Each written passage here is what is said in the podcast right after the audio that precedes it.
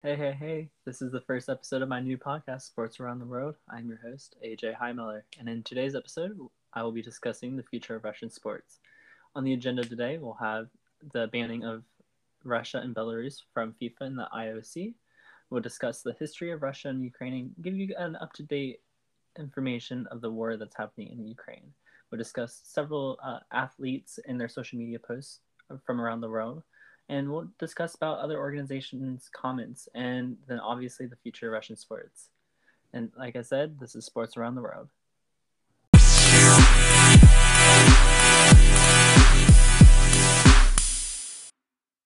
Welcome back. And today I do have a, a, special guest. Her name is Rori Holm. She is a freshman, a, a, freshman political science and economics major at Case Western Reserve University. Rori, I'd like to welcome you. Thank you so much for joining me today.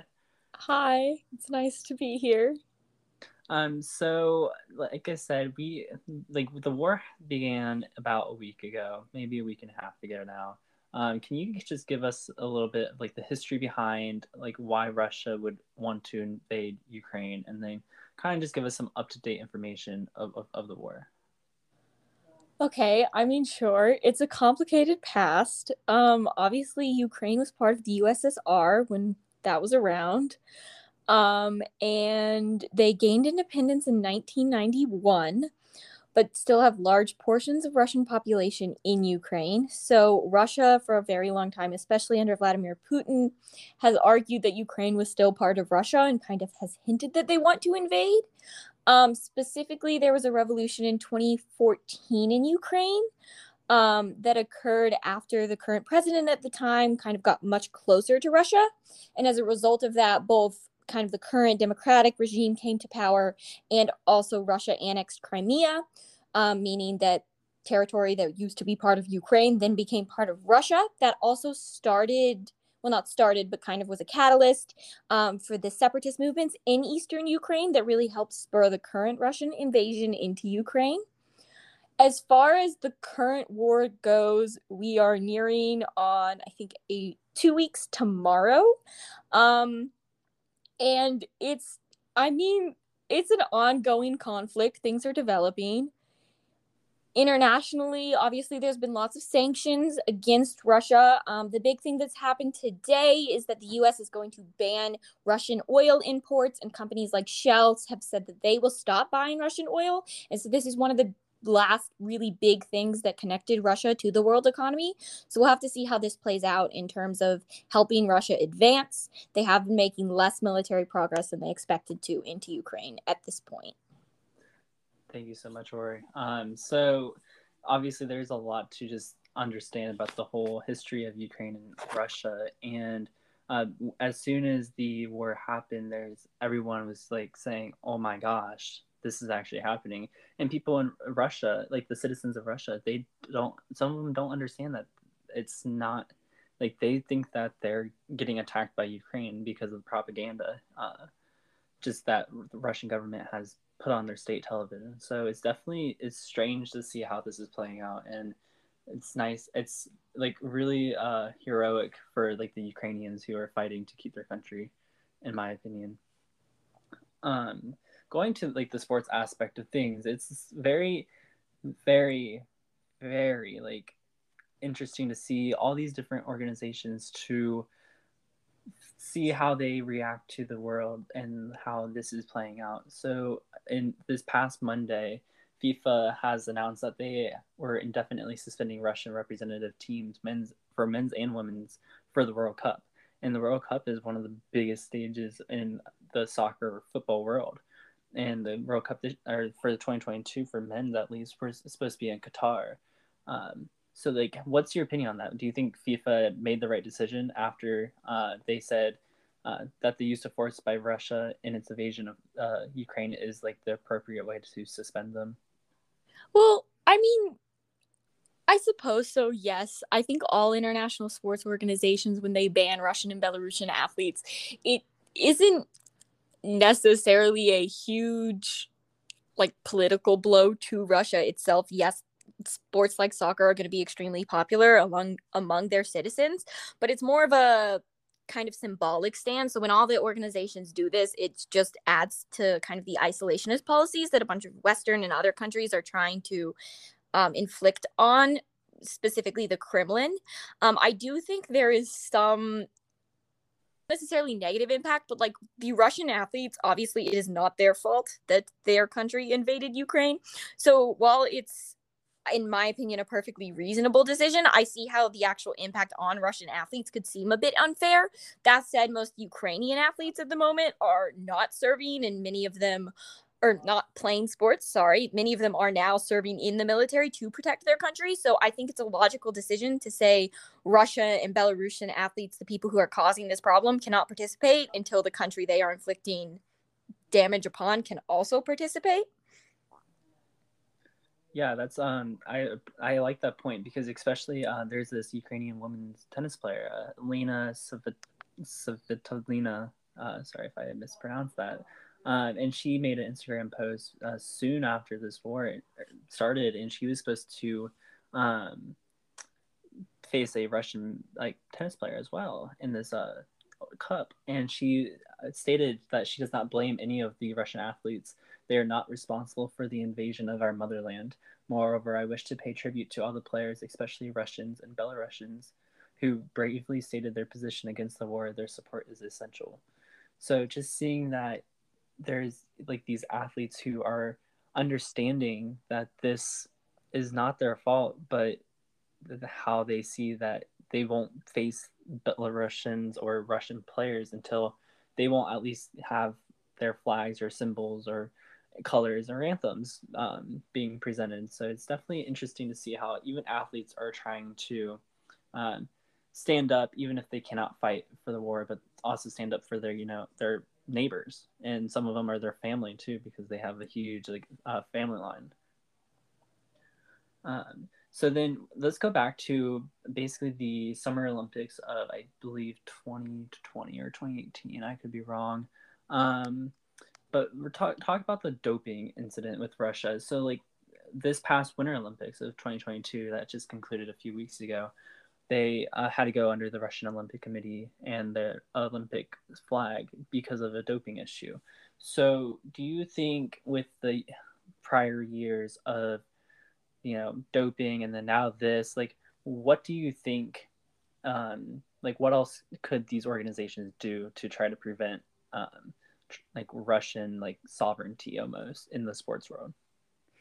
Um, do you mean like Russia misbehaving and breaking rules? Yeah, that whatever you just want to elaborate on that. Yeah, sure. So I think I there's been Russia has a long history of doping. Most of the current issues I think started with the 2018 Sochi Olympics, which were held in Russia, um, and so there was lots of falsified drug tests there for Russian athletes, so they were allowed to dope and then continue to participate in events. Um, I don't really know what the current like olympic committee and things are meant to do i would agree that like currently allowing athletes to compete under just a general like the russian olympic committee is not actually an effective punishment to get them to stop both because they've continued um, if you look at the female figure skater in the 2022 olympics that just ended um, and so i think part of the important kind of thing here looking at the ukraine and the russian relationship and the, this war um, is the idea that originally like the IOC said, okay, so these Belarusian and the Russian athletes can come and they can compete. They just can't compete under their own national flag. And then so they went from this decision that was essentially the same as the punishments that were made when the doping scandals took place. And then they took it a step further by actually banning the athletes. And I don't know if this will have an impact in the long term um, as far as like Russia actually following the rules and continuing things. But I do know that like I suppose that this punishment for violating Ukrainian sovereignty would be the ultimate punishment should Ukraine or not Ukraine, I'm sorry, Russia continue um, their past history of not following the simple sports rules. Yeah, that's definitely I I agree with that one just because it's you know how like with the whole doping thing this past winter, these past winter olympics and then like the previous like olympics. So it's just it's just something to play out and we're hoping for the best for everyone. Um, so like I'm gonna go through a list of um, sports that have been banned um, for mainly Russia. There's obviously some Belarusian sports that have been banned as well that are the same, but like other sporting sanctions include like archery, badminton, chess, cycling, gymnastics, ice hockey, um, skating even, and then like volleyball, and then there's also biathlon. Um, so out of like just naming a few of those sports, how do you think like not being able to compete internationally do you think these athletes will um, take on their like skill level and their ability to uh, fight for like the top tier uh, like skaters or uh, biathletes or anything like that i mean well obviously if they're not allowed to compete they cannot win um so it will take like the Russian athletes' international standing goes. That said, I don't think it would probably impact their skills too much. Um, athletes don't necessarily train in their home country. And I know, for example, the figure skaters who do are probably still allowed to train. There would be no reason that that would stop. Um, for some sports, I think it'll have a bigger impact than others um, just because the Russian population has like follows the sport. So things like hockey, ice skating, um, chess is really big in Russia. Things like that. The loss of Russian participation in that sport will probably not be real great for I don't know the Russian populace because this is usually about propaganda. And so if there's suddenly something that the Russian populace follows that their country is no longer involved in, I think that will kind of show the severity of this situation to the Russians. Um, not saying that's necessarily something they'll get to see, depending on how prop- the propaganda machine effectively functions. Um, but I would say it probably won't have too big of a uh, um, impact on the actual performance of the athletes. But again, I'm not um, obviously a sports expert of any kind. Yeah, of course. Um, so, and like just the last question I think I personally have is like the Paralympic uh, for the, the winter 2022 the winter paralympics are currently happening in beijing um, obviously we've had uh, discussions with different like about having the winter olympics in beijing if it's even possible with covid and all that um, but now with the war there's been several countries who are saying they will not compete in these paralympics uh, with russian or belarusian athletes um, after they threatened just to basically not show up. Um, do you think that the IPC or the International Paralympic Committee made the right choice on such a late notice to keep these two countries and their athletes from not competing at all, or do you think they should have um, just put them under like a their like Olympic flag or a different name? Well, I mean, I feel bad for the athletes involved, obviously um, that like going to the Olympics is this big thing, and now not being allowed to compete is another kind of um, I guess punishment for them that's really more something the state is responsible for. Um, but I wouldn't necessarily think that it's a bad decision by the International Paralympic Committee to not let the athletes compete. Again, it's really just another form of kind of symbolic isolation for Russia. It's not going to have that big of an impact in in stopping um, the Kremlin from invading Ukraine, but it just kind of is another world organization that would be renowned that denounces um, Putin and his invasion of Ukraine. But then again, um, I do think they waited to the last minute, and that's not necessarily something that the committee itself can be punished for. Obviously, the changing the situation is changing very, very quickly, and this was up to like the very beginning of the Olympics when they started making that decision. And I think they have to know that there's going to be some sort of international impact. Um, I also think they're just in general, it's a tough situation to be in, but I think they made the right decision. Yeah, I uh, I agree too.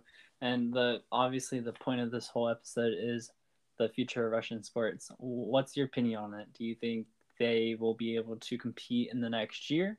Do you think just depends on how long this war is? Do you think it'll take several more years, or do you think these sports are just going to be not able to happen under the Russian flag and the Russian name or Belarusian name and flag? Ooh, um, I think it's a little bit too early to tell. obviously i'm again no sports expert but i would assume as long as the actual invasion of ukraine continues and russia continues to kind of escalate their use of military force there will not be um, russian and most likely belarusian um, participation in any kind of international sporting event i think at this point when so many events have banned these athletes it would be a big kind of statement for a certain sport to allow them to compete or to be the first one to kind of break that barrier. I think in doing so, you're saying that like what we previously did, yeah, that was good. That was a show of force. But if we let them compete now, you're kind of getting rid of that and saying that what's happening is okay. So I think as of now, until kind of there can be some sort of resolution to this conflict, um, I would guess that Russian athletes will not be allowed to compete um, just because being the first sport that would allow that would obviously be a huge step and most likely be extremely negative on the world stage. I don't know that, again, we can predict how long this would go on for, though. Yeah, I I agree with you on that. Especially, um, I think it all depends on how long this takes and if these potential like ceasefire agreements are gonna like actually happen or not. Um, and obviously, we can tell they're not occurring right now. So um, I appreciate you for joining me today, Rori, and uh, we will keep you updated. And hopefully, the war in Ukraine will hopefully be ending soon. Um, you just listened to my first episode of Sports Around the World. Have a great and wonderful day.